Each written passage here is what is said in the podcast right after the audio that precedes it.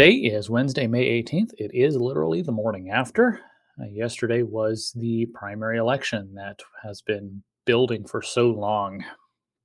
Uh, I know uh, Ed Humphreys announced for governor on May 15th, 2021. So uh, some of these campaigns have been going for a year, and it is it is insane. I wish it wasn't like this. Um, I look at, say, the elections in Britain for Parliament, and they'll announce an election and have campaigning for a couple of weeks, and then it's done. Uh, I wish we could do that, but unfortunately, this is the way things are. Uh, once you know one candidate decides to get an early start, and then the next candidate the next time has to start a little bit earlier than that, and now we have year-long campaigns for governor and all these other positions. so I wanted to take a few minutes, take some time, and look at my endorsements and predictions, and see how they matched up with reality. Uh, I think you know, we we had a lot of uh, disappointments yesterday, but we also had a lot of uh, things to be happy about. Uh, I want to take a look at those, uh, but most of all, I want to have a um, a really honest reckoning, and I'll probably flesh this out in uh, written form here uh, over today and tomorrow, both for Gem State and also perhaps for Action Idaho. we need to look at what works, what doesn't, and um, how we can move forward. Uh, I think, you know, this year we had a lot of good conservative candidates, which meant there's a lot of donations that were spread thin. Um, we also need to really look at who, um, you know, what are the characteristics of the candidates who won, and how can we replicate that in future races? Uh, which which of the establishment candidates were we able to defeat? Um, what characteristics do they have in common? um, and that can give us a better idea of who we can target next time. Uh, I, th- I, think sometimes you know there's two uh, uh, two natural reactions the day after a primary like this. One is to point fingers, just say no, it was his fault, it was her fault, um, without really doing any analysis, and that's not helpful. And then the other is to just forget it all and make the same mistakes again two or four years from now. So uh, I'm going to be brutally honest with myself. I'm going to look at where I might have, you know, gotten things wrong, and yeah, I definitely got some of the races wrong. Um, obviously, I did not pick the races. I did not give my recommendations based on who I thought was going to win. I gave them based on who I thought would do the best job. So, uh, without further ado, let's get started. I'm going to bring up my screen here. Isn't that fun? So, on the left side of my screen, I have my endorsements, and on the right side, I have the results. I figure let's just uh, take a look at them and, and see uh, see what happened. Um, let's start with the statewide races. So, governor. Uh, I, I, listed off the top four candidates here uh, the incumbent Brad Little, Lieutenant Governor Janice McGeachin, uh, Ed Humphreys, and Steve Bradshaw. I early on, I endorsed Ed Humphreys. Uh, he um, he's from my hometown of Eagle, and so I've known him for a lot longer than most people. And I really liked his ideas, and I thought he had a very coherent plan for what he could do with the state bureaucracy and the state budget. And so I went out on the limb of supporting him. And uh, the lieutenant governor also, you know, uh, started her race shortly after Mr. Humphreys. And uh, yeah, it, was it was a tough race. You know, it was pretty much the same thing the entire time. Let's scroll down and find it here. Um, Governor Little was in the lead most of the time. Polling put uh, McGeachin uh, behind him, and then Ed in a distant third. Um, both the lieutenant governor and Mr. Humphreys had very passionate supporters, and unfortunately, I think there was a lot of finger pointing between them in the last few weeks of the race. Uh, both sides thought that the other was the real splitters, and that the other should drop out and endorse them. Uh, in the end, and honestly, I'm kind of thankful for this, uh, Governor Little got more than 50% of the vote, which means that there are no, you know, it's not like in 2018 where Little got 37%, uh, Raul Labrador got around 32%, and Tommy Ahlquist had um, the remainder. And so you can legitimately look at Ahlquist in that case and say he split the vote. Of course, you never know what might have happened. Maybe all his voters were also little voters, but it looks very much like um, his presence in the race split it.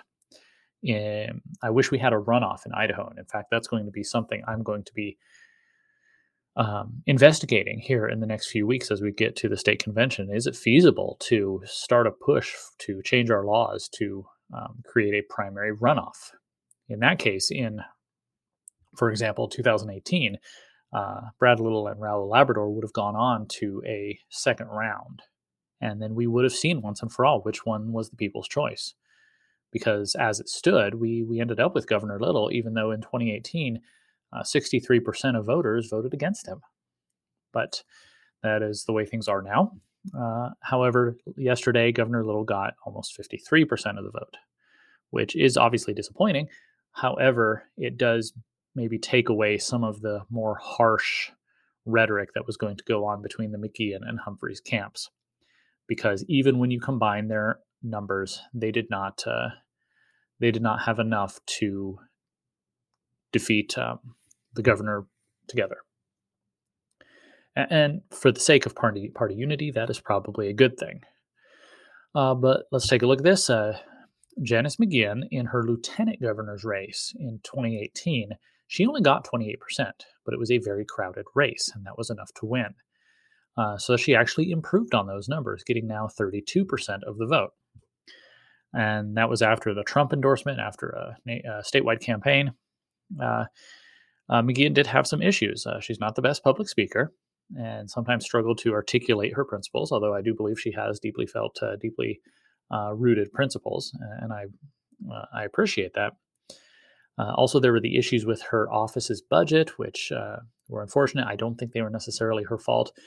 it was a lot, you know, the, the media joined together to sue her because she wouldn't release the names of people who had called in to share stories of CRT at public schools. Um, that was absurd, and then some judge ruled against her. Uh, but I think I, th- I think that caused uh, some issues with the campaign. It was enough to muddy the waters. And of course, uh, the governor he get he, he had a two million dollar war chest. He's got friends in high places. You know, all the big business lobbies uh, they love him. He's their partner, and so they dumped tons of money into this race, and he was able to just carpet bomb the state with his uh, advertising and it's it's hard to fight against that.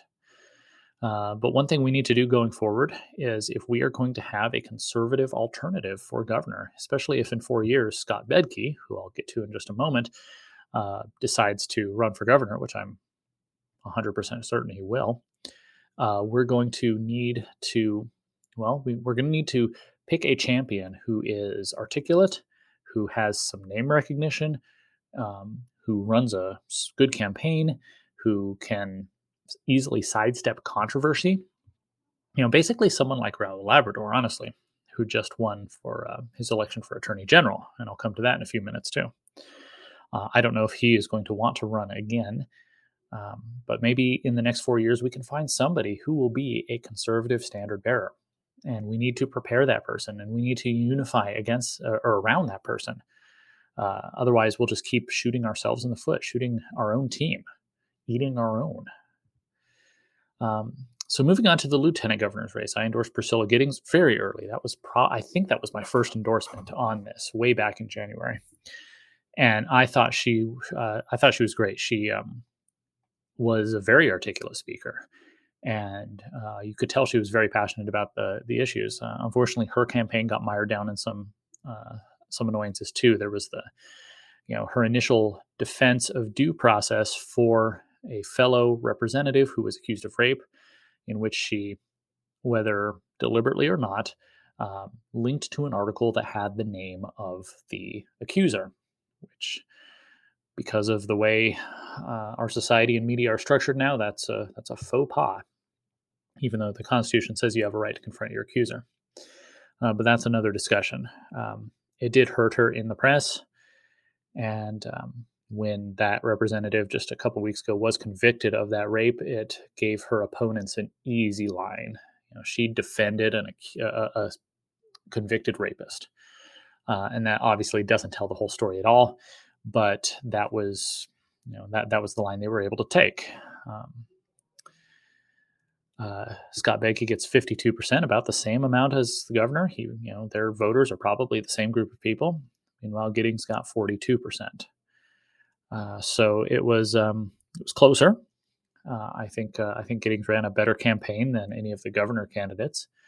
Um, and she has a she has a compelling story. She you know, is an Air Force uh, veteran, fighter pilot, and came to serve in the legislature because she realized with irony that the rights that she was being sent overseas to protect were being lost here at home. And I really hope she stays involved because I think she does give a good voice to these principles. Uh, she does have some young children at home, so I would not blame her in the slightest if she just, you know, ducked out of the public eye for a while. And that would probably be a healthy thing to do, uh, especially the way you know they attacked her. Um, early, you know, I was looking at the Idaho Dispatch. Uh, if you see it over here on the right side of the screen, uh, let's see, when was this poll? This was April 9th to April 12th. So this was a little over a month ago. Uh, and the uh, with the governor campaign, they, they basically pegged it little. They gave a little 60% in there. Uh, so he actually underperformed the polling. Um, we look at lieutenant governor, and they had uh, Bedke defeating Giddings 32 to 25, uh, with 40% undecided. And if you look at the final results, the undecideds basically split evenly, maybe a little bit of the advantage to Bedke. So uh, that was that was another tough hill to climb, and that one is probably the the race I was most invested in. Uh, I really believe that stopping Scott Bedke at this point it was the key to stopping him four years from now. So we'll see how that goes, and we'll see uh, once again what we as a movement can do, uh, how we can prepare ourselves for the next race. Uh, Attorney General. So uh, once again, I, early on, I endorsed uh, Raul Labrador. He's also from my hometown of Eagle, and I've had the opportunity to get to know him over the past few years. Um, his, his, wife was a PC in our uh, precinct, in our um, district, and so uh, I, w- I would be able to occasionally chat with them uh, at those meetings. Um, Obviously, he served in Congress uh, from 2010. He was part of the Tea Party wave and had to oust uh, some establishment Republicans before he even had a chance to fight the Democrats. He was a co founder of the House Freedom Caucus along with Jim Jordan and Ron DeSantis, Mark Meadows. Uh, he came back and he ran for governor in 2018 and he almost won. Um, and he should have won. The last four years would have been very different with a Governor Labrador. And so he threw his hat in to be Attorney General and uh, the incumbent, uh, Lawrence Wasden, really didn't like that. And you notice this whether interacting with Wasden in person or watching him during the debates, he has a he has a sense that this office belongs to him and that he seems offended that anyone would dare challenge him. You know, during the debate, he talked down to both uh, Raul Labrador and Art Macomber as if they were children, as if they were disobedient children. Uh, it's uh, it was pretty off-putting, um, and of course he uh, has used his office. I mean, he's been in there for four terms, so he's a career politician.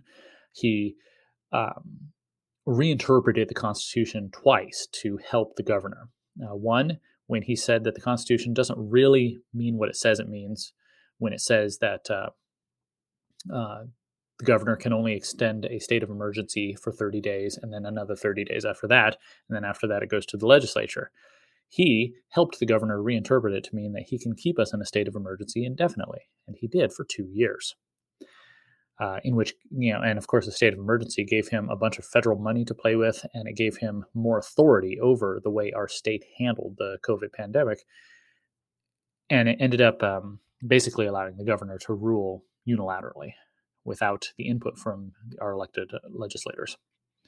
Also, when uh, Lieutenant Governor McGeachin used um, the governor's absence to issue an executive order banning masks in schools, uh, Little came back and reinstated the masks, and then he got the Attorney General Wasden to again reinterpret the state constitution to say that the l- rule that says the lieutenant governor becomes the governor if the governor is out of state, well, it doesn't really count because the governor has cell phones and internet. And so he's always connected to our state, even if he's outside of our borders.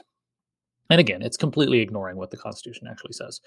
Uh, but he was doing it because, like uh, Eric Holder was to Barack Obama, Wasden was the governor's wingman. And so it is wonderful to see that there it is. Raul Labrador wins this race 51.5% down to 38% for the incumbent. Uh, Mr. Macomber, uh, he he ran a, a hard race, um, and you know, he's a, he's a reader of mine, and I appreciate that. I also appreciate the uh, you know legal analysis and legal um, expertise he brings. Now he attacked both candidates, saying that both Raul and Lawrence Wasden were um, Boise insiders, and that he was the true outsider. Um, and polls constant consistently showed. You know, come over here to Attorney General. Uh, this one doesn't even show it. Uh, let's see. There was another one here.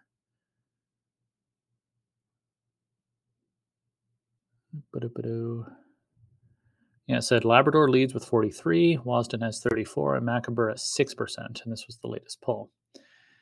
And when you go to the actual results, 52 to 38 to, uh, to 10%, that's about you know the same if the undecideds break in uh, even fashion. And that was my sense most of the time that uh, um, was probably sitting at 10%. Uh, he's uh, he's brilliant, and um, you know he definitely has a lot to add to our discussion of the uh, of the Constitution and the law in Idaho. His daily um, videos, just little short two minute videos about uh, the law and the Constitution, were uh, were really interesting uh, for explaining our legal situation and clearing up some misconceptions about it as well. Uh, but uh, I said this from the beginning. I think Labrador just had the name recognition from his time as congressman and his run as governor to um, you know to be able to overcome the incumbent and that's an important thing and i think that's where in the other races lieutenant governor and governor i think that's where we as conservatives went um, went awry um, especially you know mr humphreys he started with nothing and you know getting 11% with nothing is you know, an impressive and a testament to the campaign he ran uh, but that that's you know that was an enormous mountain to climb and so getting someone like labrador who was already near the top of the mountain uh, that was really helpful in this race. And so I'm very pleased to see that uh, he will immediately uh, improve the state government here.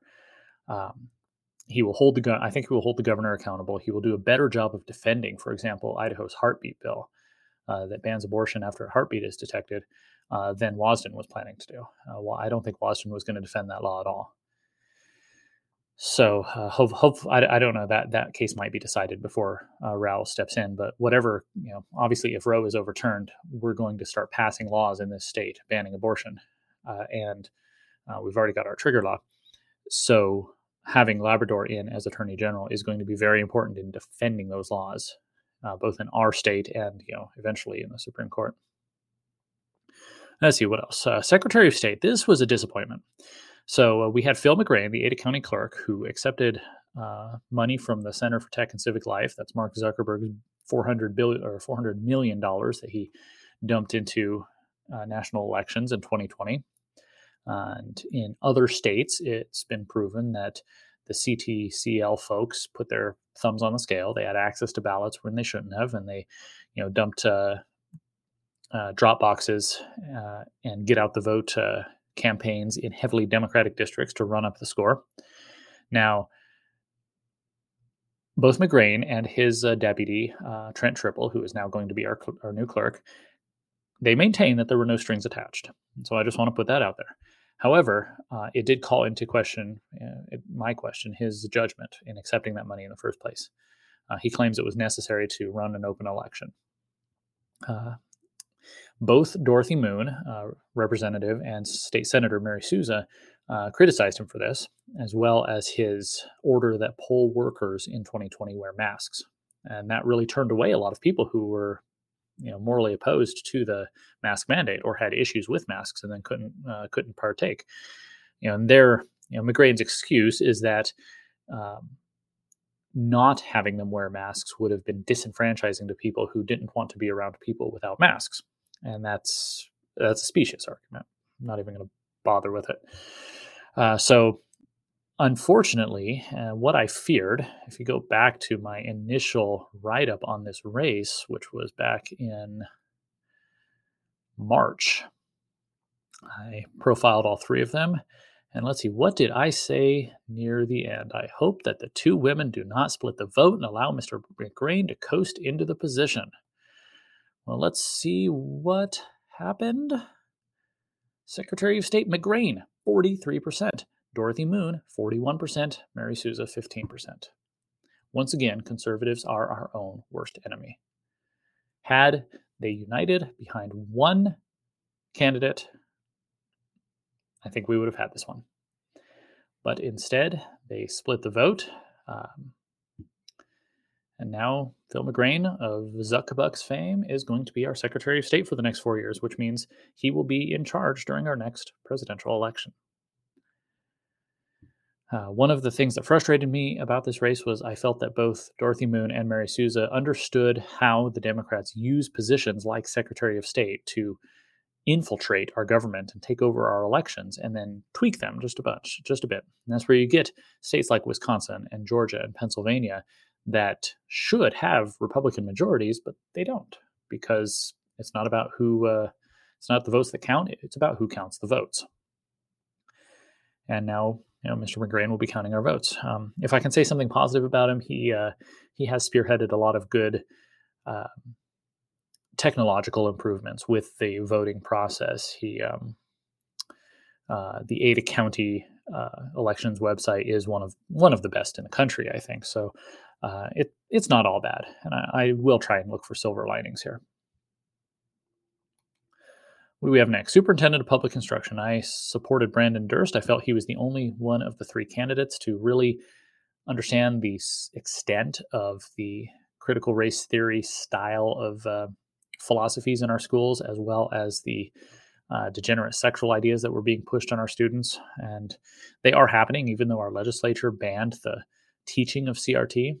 Uh, you know, a video came out that was highlighted by um, a couple different places, including Action Idaho, showing that uh, it is still happening. And in fact, teachers and administrators are bragging about how they're getting around these rules against these things. Uh, the incumbent Sherri Ybarra sees nothing wrong. Uh, Debbie Critchfield, she you know says that it's all just a you know, made up stuff to generate controversy. Branden Durst, the former Democratic state senator, is the only one to say, look, these are things in our schools that are bad and we need to fix them. And so it is unfortunate then, if I can find that race, that Debbie Critchfield hung, hung on to win. Uh, she got 39%, Durst got 33, 30, almost 34%, and Sherri Ybarra got uh, 26%. Um, the silver lining from this race is that it, that is a fantastic repudiation of the incumbent. Uh, Sherri Ybarra ran for reelection, uh, quoting Abraham Lincoln on her campaign page, saying we shouldn't. No, no, it was a when she uh, when she spoke to the Ada County Republican Party, she she quoted Abraham Lincoln allegedly saying that we shouldn't change horses midstream. Uh, but the voters have resoundingly said that it's time for a change. Uh, they don't like the way she's been running the public schools, and so that is a silver lining here. Uh, she got third place in this three-way race. Um, a couple other races, uh, controller and treasurer, they were unopposed yeah, Julie Ellsworth, um, Brandon Woolf, they'll uh, move on to the general. I don't remember if uh, they're even op- uh, opposed in the general, probably. Uh, I don't know Julie Ellsworth at all. Um, I did briefly meet Brandon Woolf, and I've been told by people I trust that he's a he's a great guy, upstanding, transparent, and does great things for the uh, uh, keeping transparency in the state books. So good for them. And uh, yeah, so that is the statewide races. What can we learn as a party? Uh, we need we need unity. You know, this idea of running two or three conservative candidates against the establishment is not going to work. It uh, just splits the vote. Uh, but the problem with politics is ego. Everybody thinks they're the guy or the girl. They think they're the one to to win this, and they want the other person to drop out. And so I think we as a we as a movement need unity and we need focus. Um, we need to have a coherent message, a consistent message. Uh, something that uh, Raul Labrador said recently is uh, he'd love to see some sort of uh, um, you know super PAC for conservatives that doesn't just uh, throw money generally, but has a very focused and targeted look at state and local races. Uh, I think he was thinking more of local races actually, but uh, I think that would be important for statewide races as well. Now we need to look at why McGeachin and uh, Humphreys and Giddings and Durst uh, and Moon and Souza all lost. Uh, what was the messaging? Um, when it came to the lieutenant governor's race, uh, Scott Bedke was able to send out these mailers that were outrageous. They were claiming that uh, Priscilla Giddings was as liberal on policing as uh, Alexandria Ocasio Cortez and Nancy Pelosi. You know, he photoshopped a picture of her with the two of them. It, it was absurd, but if you're an uninformed voter and you get that in the mail, um, you might be moved by it.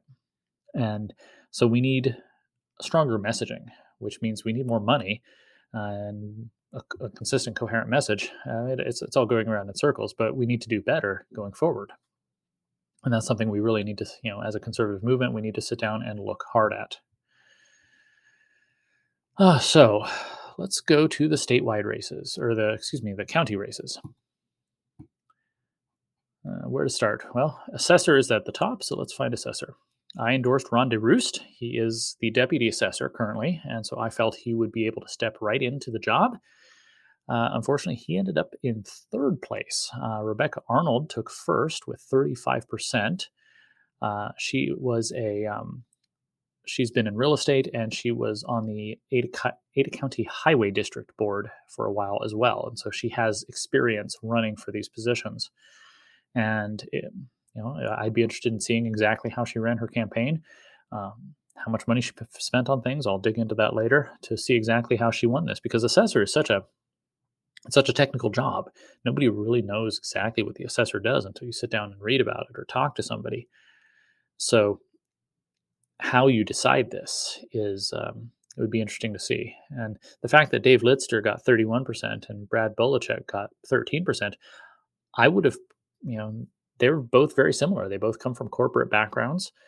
Um, they're both tall, handsome men. So uh, why Litster got a lot more votes, 10,000 more votes than Bolachek, I'm not sure.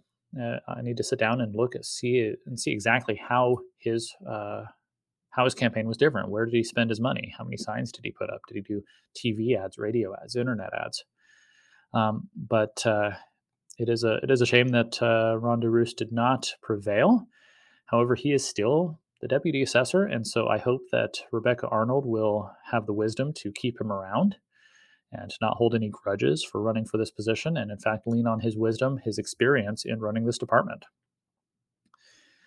Uh, moving on, Commissioner District 2. Well, that was uh, Rod Beck. He's unopposed. He'll be facing uh, former Eagle Mayor Stan Ridgeway, uh, who is the Democrat in the race, next uh, next November. And you know, keeping the Ada County Commission Republican is an important thing. We saw what happens when the commission becomes Democrat. They enforce mask mandates through the Central District Board of Health. They cancel the fair. Um, so yeah, keep, keep, keeping it red, I think, is a is a good idea. So we'll have to support Mr. Beck. And then in District Three, I supported Don Retzlaff. I, it took me a long time to come figure this race out because I really wanted to find the differences between the candidates. And Sharon's a former uh, has been on the uh, Board of Commissioners before, and Tom Dayley had a long career uh, going back to the Reagan administration, uh, as well as serving serving in the state house and serving as the head of the I want to say the Farm Bureau. And he, you know, I, I felt that his campaign was, you know, he, he didn't really have any specific ideas. He just wanted to bring his experience to the uh, Board of Commissioners and share his experience with um, the other two. And I didn't think that was going to resonate with people, but something must have because Tom Dayley won this race with 38%. And so I want to, uh, I don't know if he reads me or listens to me, but if so, I want to apologize for implying that he was uh, old because even though he is obviously um, up there in years, he knew how to win this. Uh, he didn't spend much money on advertising. I saw very few signs of his, uh, but somehow he pulled it off. I don't know if it was name recognition or if he had enough friends that he's able to get out there and network. Now, I'd be very interested in sitting down to see exactly how he did this. When I looked at finances, um, he only had two individual donors, and Sharon Ullman only had one, whereas Don Retzlaff had 62. And that made me think that she had a really big groundswell of grassroots support. But instead, uh, she ends up taking a distant third, and Dayley ends up winning.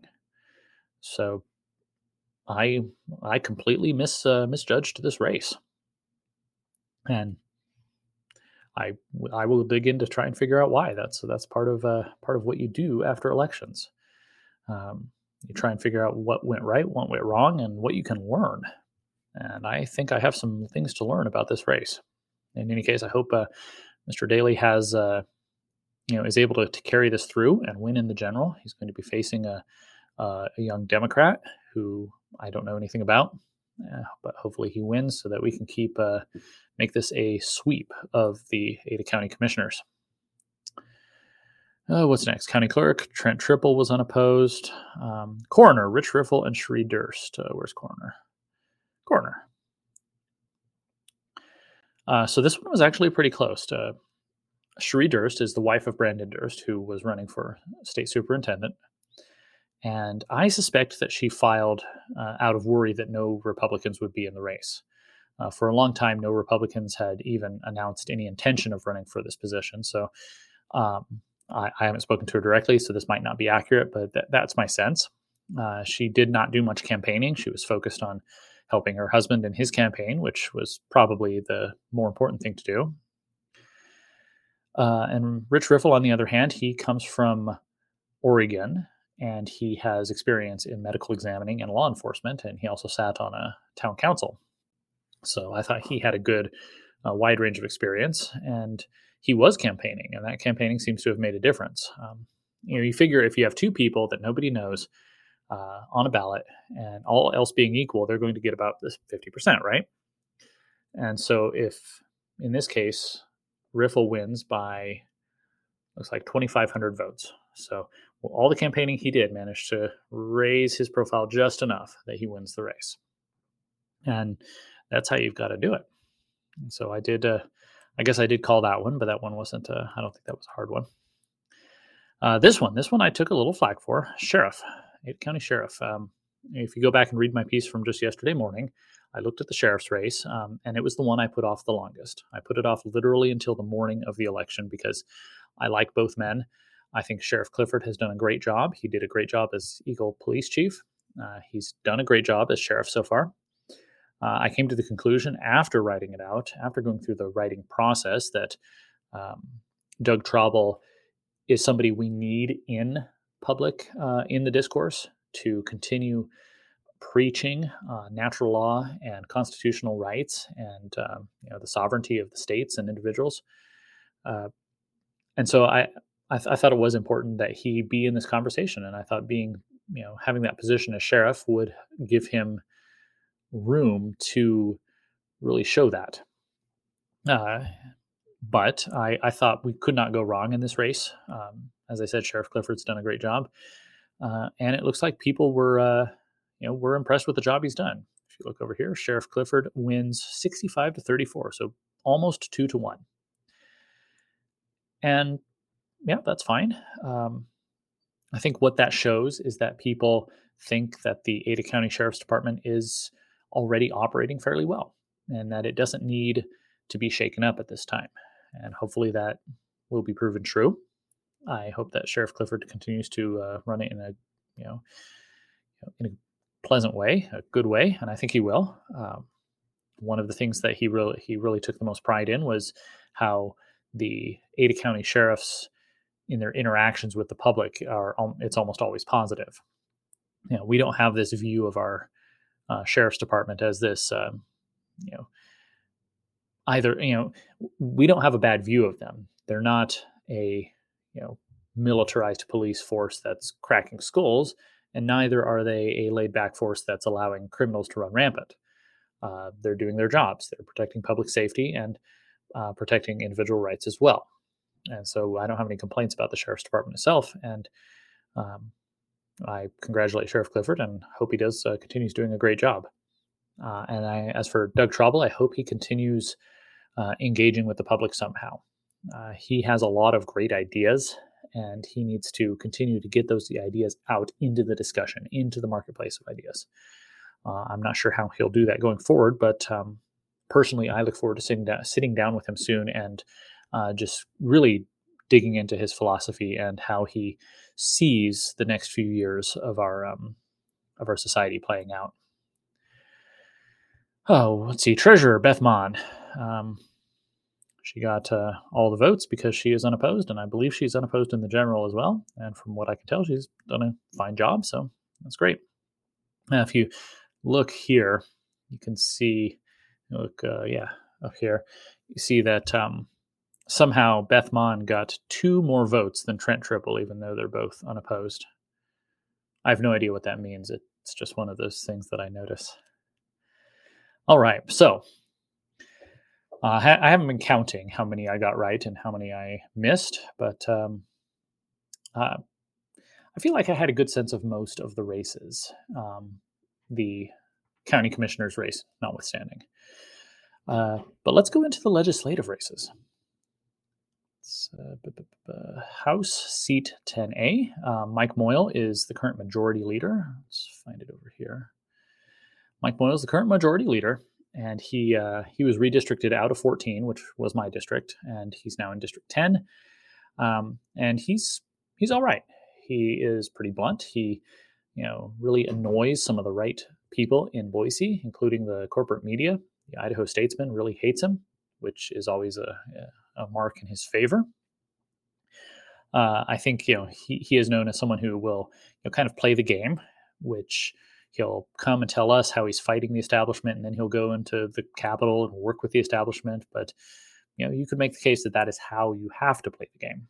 But he was challenged by Rachel Hazlip, a young woman that I I only met once, uh, but she seems really sharp, and he ends up winning 56 to 44 uh, by about just over a thousand votes. And honestly, that's uh, you know that's I think that's fine. Um, I didn't come down hard on either one there. And I think Moyle will now probably be Speaker of the House, which will be a dramatic improvement over Scott Bedke. Well, we'll see. We'll we'll hold him to that. Um, but having a you know somebody come out of nowhere and challenge him and take almost four thousand votes, hopefully that just keeps him honest. Um, as I said in the, the no coronations piece a few months ago, I think it's important that all uh, candidates, all incumbents, get a challenge so that uh, they're just reminded. They're forced to go back and you know think through the issues. They're forced to go back and talk to their constituents. You know, no free rides. And I think um, you know Rachel did a great job of, at the very least, keeping uh, keeping Moyle honest. And I hope we can t- continue to do that. Uh, sorry about that. It's, uh, mute my email tab over here on the other screen. Uh, let's see, uh, House Seat B. I did not know anything about the challengers to Bruce Skaug. I met Bruce Skaug once, and he seemed like a great guy. Uh, and I've heard he's very conservative, and the voters seem to agree. He won with, uh, it's sorry, it's under me, uh, won with uh, almost seventy five percent. So, you know that that, that that's a good endorsement. The Senate seat. This was a big one, and this is what I called the easiest choice in the Treasure Valley.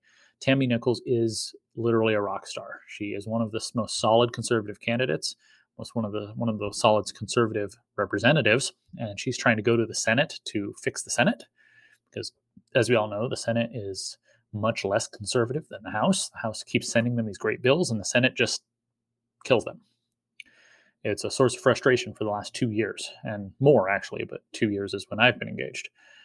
And so i am pleased to say that representative nichols won this race. Uh, just uh, just the other day the day before the election i was at the reagan club meeting uh, out in star and uh, tammy nichols got to speak. She was actually an invited speaker so she got uh, several minutes to talk and she gave a great speech. And then her challenger scott brock came up and spoke as just you know you can sign up to speak if you're not on the agenda and the contrast between the two could not have been more clearer. Uh, Nichols was positive and determined and passionate, and you could tell she had really thought through these issues and she really cared about these issues.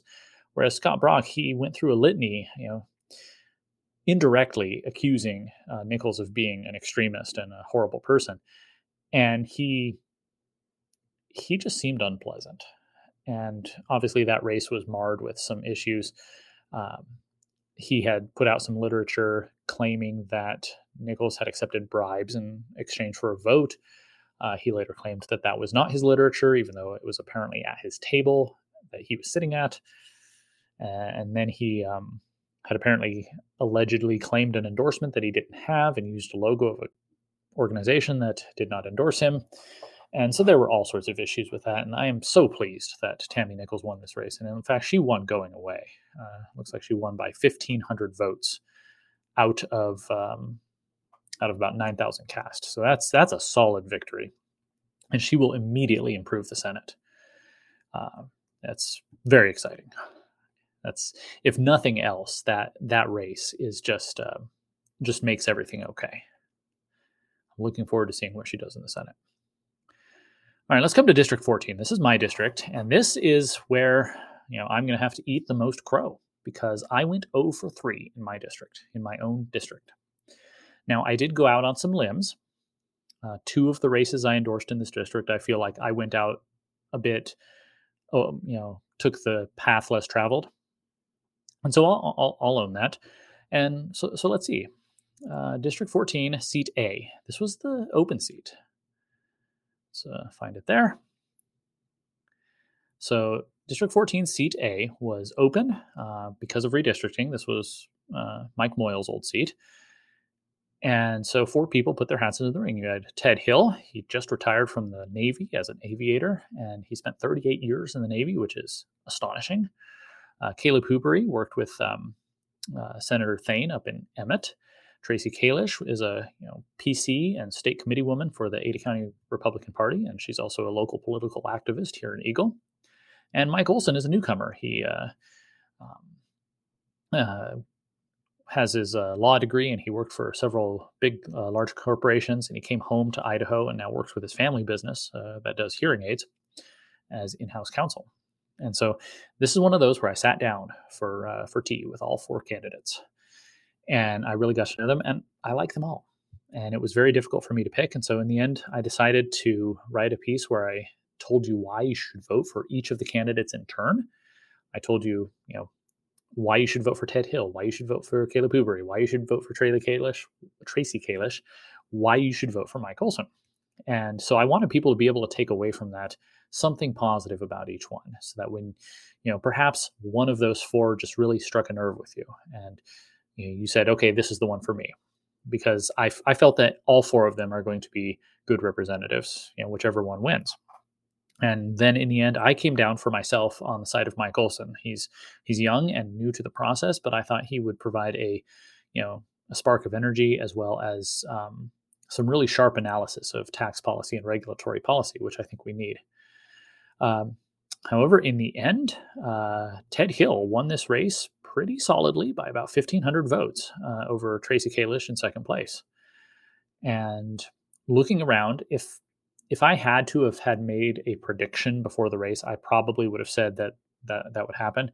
He's got a compelling story. 38 years in the Navy. Uh, he's um, you know he's a he's a great speaker, and you know when he speaks, you can really hear his passion for um, American values and the Constitution and our way of life. Uh, one of the reasons I went with Olson is because I felt he had very specific ideas about some of the things he could accomplish in the legislature, whereas I think Ted Hill has more uh, more general ideas, and, and, there's nothing wrong with that. Um, I think his plan is to go in and you know he, he's going to be excelling, I think, at building coalitions with other legislators to get things done, which which is important. Um, you know, you can have the best ideas in the world, and when you get to the legislature, if you can't work with your fellow uh, representatives and senators, you're not actually going to get anything done. Um, so having somebody with uh, experience in leadership like Ted Hill has is going to be valuable. So I do look forward to what he can do in this race. Um, let's see, let's look at House Seat B. Oh, and not sure, not sure how much I should uh, talk more about the Seat A race. I guess I do just want to mention um, I do agree with Tracy Kalish's uh, positions. Um, I think she's of all the candidates, she's the most aware of things like ESG and um, the threat that that poses to our liberties. Uh, I think she felt, and this is just me speculating. I, I I think she felt like she was running behind Ted Hill because she did go negative at the end of the campaign, and that really, I think that really turned a lot of people off. There's already there's already some pre-existing bad blood between various people here in Eagle, and so you know there were some people predisposed to oppose her, and then going negative at the end, um, attacking Ted Hill for some of his endorsements, some of the people he's worked with, uh, some of the people who have donated to his campaign. I think that probably backfired, um, probably turned off more people than it brought in. And so that's a shame, but I can understand, you know, if you feel like you're in second place and you need to make up some ground, uh, that you know, that's not necessarily a bad strategy, but it often backfires. Uh, let's go to House Seat B, and this this is my biggest misstep. Um, this and the county commission are my biggest uh, mistakes. I sat down and looked closely at this race and came away thinking that um, not only did I want Gayann DeMordaunt to win a fourth term, uh, because as I said, I think she's one of our most effective legislators, and I've uh, enjoyed working with her in the past, and I've watched her push uh, legislation through both the Republican Party and the House. Um, I thought she was going to win. Um, I, th- I looked at the donations, I looked at the, uh, you know, just the engagement out there, and uh, I thought she would a- be able to do this. But uh, Josh Tanner, he you know, he ends up winning by 1,300 votes, and that's that's impressive. Know, like I said, I, I sat down with Mr. Tanner as well, and I got to hear his perspective, and I, you know, I don't disagree with him on anything major. And he, you know, to his credit, he was confident from day one that he was going to win this. He said that he talked to enough people, and everyone he spoke with was willing to vote for him. Uh, he got some donations from people who were previously out, completely out of politics, uh, and so he was uh, he was confident that he had the support of the people. And I, you know, I'll admit I was skeptical, but uh, you know he never doubted it for a second, and he has been proven correct. So I'll own that. Uh, his, one of his biggest complaints about Representative DeMordaunt was that she was not responsive to her constituents. And uh, as I said in my piece, I don't see that uh, because she's always been very responsive to me. And uh, she says that she, you know, does a lot of um, spends a lot of time answering emails and uh, engaging with people. But I did hear from others that that was an issue, and so you know, whatever the truth of that is, um, it's clear that Tanner tapped into a frustration that people had, and he was able to uh, parlay that into a victory. And so now we have um, our slate of Republicans here in District 14 is Ted Hill, uh, Josh Tanner, and then the Senate race is Scott Grow. Uh, let's find it. There it is, up there. So in this one, I, you know, both Scott Grow and Steven Thayn were incumbent senators. Uh, because of redistricting, they were pitted against each other, and so only one could win. And I said, well, that might be a good thing because we're going to trade one of them for Tammy Nichols, and that is great. Um, we got to pick which one we're going to keep. And Scott Groves focus is on mainly on finance and taxes. Uh, uh, Steven Thayn's is on education. And the reason I ended up coming down on the side of Thayn in my endorsement was just because I felt that he had a perspective regarding the role of the family and natural rights and limited government, a, a, very strong philosophical foundation that I really wanted to keep in the legislature, keep in the Senate. But uh, it was a tough hill to climb. He was coming from Emmett, and Grow was from Eagle, so Scott Grow had the name recognition. Um, and I think Scott Grow is a more natural campaigner. Uh, um, he seems more comfortable when he's up uh, speaking to um, uh, speaking in front of people, and perhaps that helped when he's going out and uh, trying to win some new voters. Uh, and so Scott Grow ends up winning this race by about a thousand votes out of looks like 1100 uh, out of about 1300 cast. Uh, katie donahue who didn't campaign at all and her entire platform appears to be uh, legalization of cannabis for medical purposes uh, she got 1500 votes. So you could see that as a protest vote against both of the incumbents which i guess you know you're always going to have people who will vote against the incumbents for whatever reason. So scott grow is going to be our senator. He will move on to the general and will win and so that means, you know, Ted Hill, Josh Tanner, and Scott Grow are our, um, they will be our delegation from District 14. One humorous aside is that all three men are bald. I don't, I don't know if that's ever happened in Idaho history. I'd have to look back through the archives. But as uh, somebody who you know doesn't have much hair myself, I would say that um, I am pleased to see such representation for my people. But in any case, uh, even though I ended up, you know, picking picking wrongly on all three of those, I can't uh, I can't complain about this slate of delegates. I think they're all going to be strong representatives and the senator, and I look forward to um, watching what they can do in the Capitol in the next two years. Uh, that brings us to District 15, just two more districts. Um, as I go through my my mea culpa tour, uh, House seat A was unopposed, House seat B was unopposed, Senate. So, Fred Martin. I've been complaining about Fred Martin in the pages of this newsletter since almost the day it began. He was, um, I mentioned way back in January when I first started writing, how he, as the chairman of the Senate Health and Welfare Committee, was responsible for killing several good medical freedom bills. And I also mentioned how he sits on the state immunization board. He takes lots of money from Big Pharma, and he doesn't seem to see the reason for any skepticism about vaccines. I, I mentioned in those pieces how he responded to concerns from constituents about the forced vaccines uh, that various employers were mandating. And his position was, why wouldn't you get the vaccine? It, it, it's necessary to save us all. And, and I felt that was a really narrow viewpoint. And I mean, a generous way of looking at it is that he simply believes that uh, he, he trusts the medical establishment to always do what's best for us, which is naive. A cynical viewpoint would be that he is paid by the medical establishment to say these things. But either way, I have awesome news because Codi Galloway, who just won her seat as a representative two years ago in District 15, taking it from the Democrats, um, Codi Galloway has defeated Fred Martin, the incumbent, the chair of the Senate Health and Welfare Committee.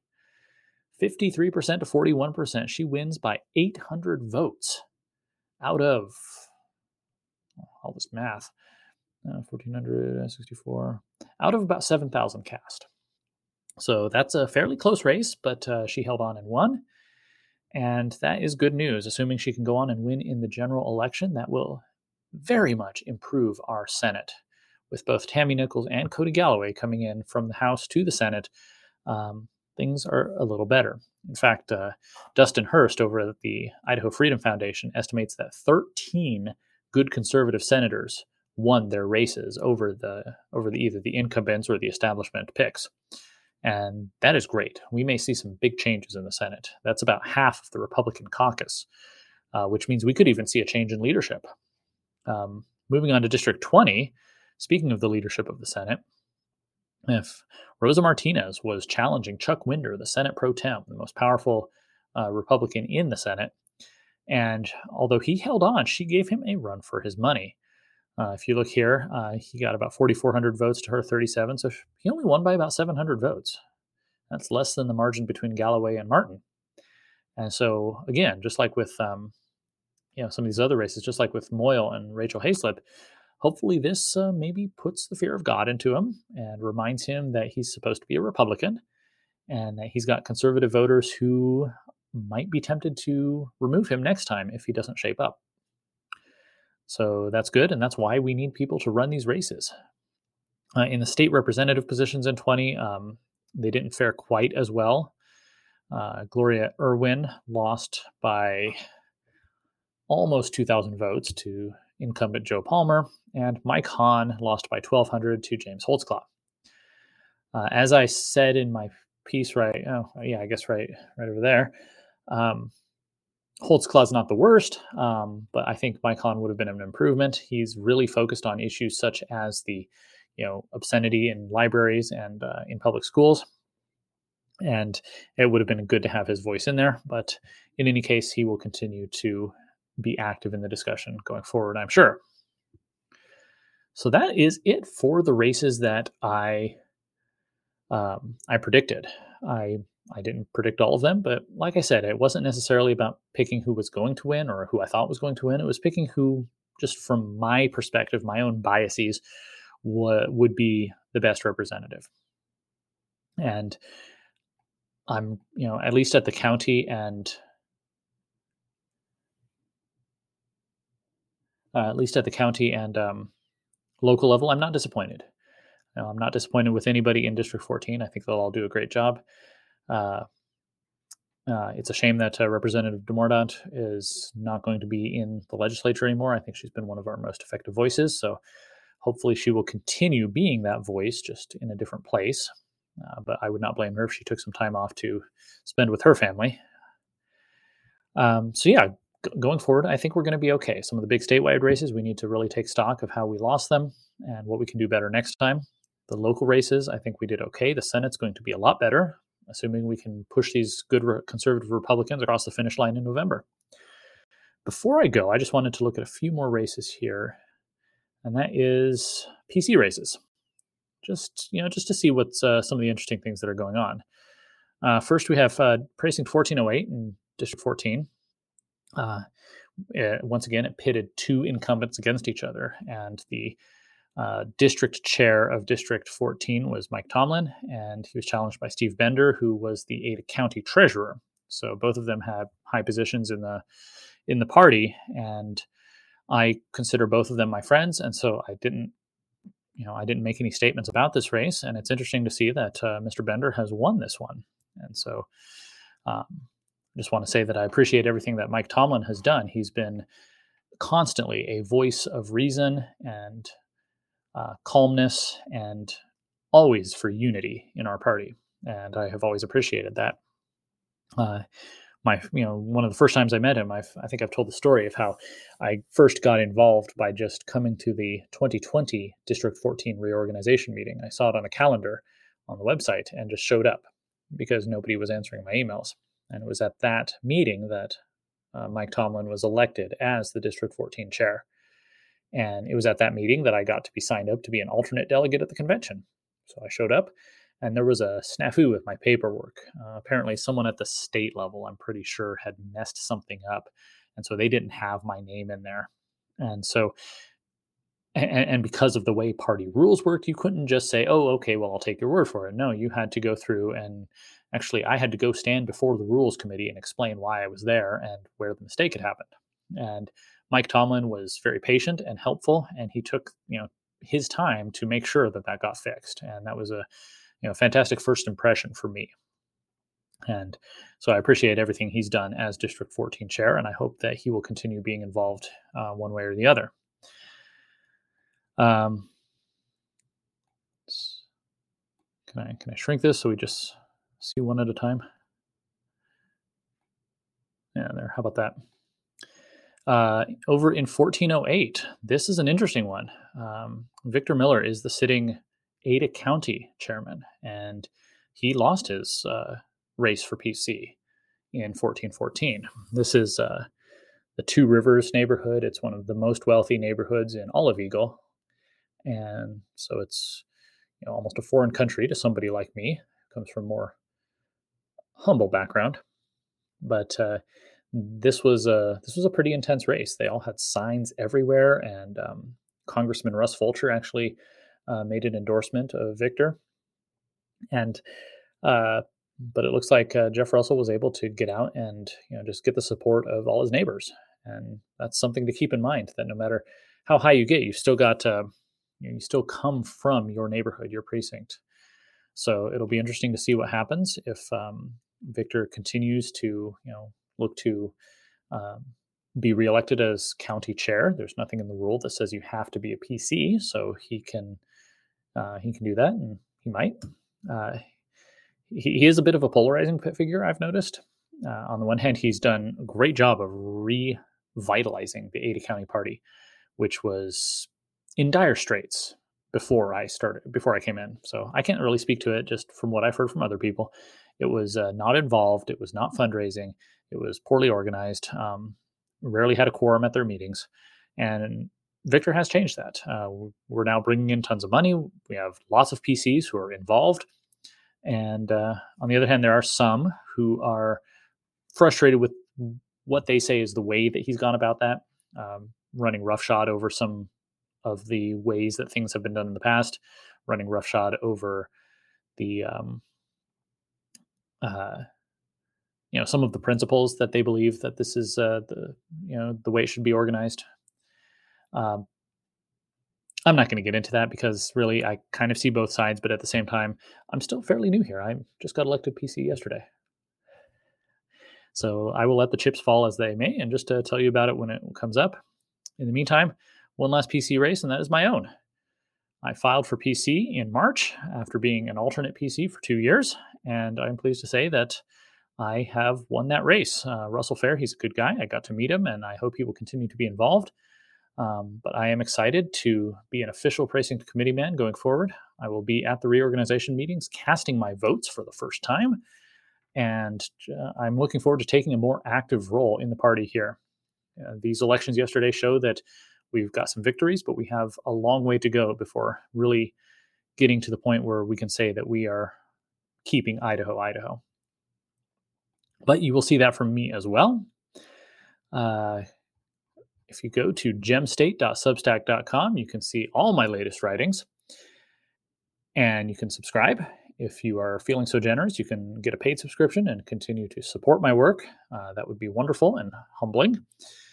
In the future, I'm going to look at some of the issues facing Eagle, my hometown. I will look at some of the uh, issues facing our state and our nation, such as the continued fight against ESG and social justice and CRT and all those other acronyms that are so confusing. And I'm also looking forward to attending the reorganization meetings, going to the state convention, telling you about what's going on there. So um, yeah, the it's been an intense primary. I've uh, I've really enjoyed getting out there and meeting the candidates and bringing that information to you. And I've really, really been excited about the feedback I've gotten. I think people appreciate my voice out there. I've really tried to be even-handed and objective and fair to everybody, and I think people really, uh, really like that. And so I will continue trying to do that. So that has been my election post-mortem. I will probably have a written piece for that in the next day or two. Uh, but in the meantime, I appreciate you watching. I appreciate you support. I appreciate all the shares and the likes and the comments and the subscriptions.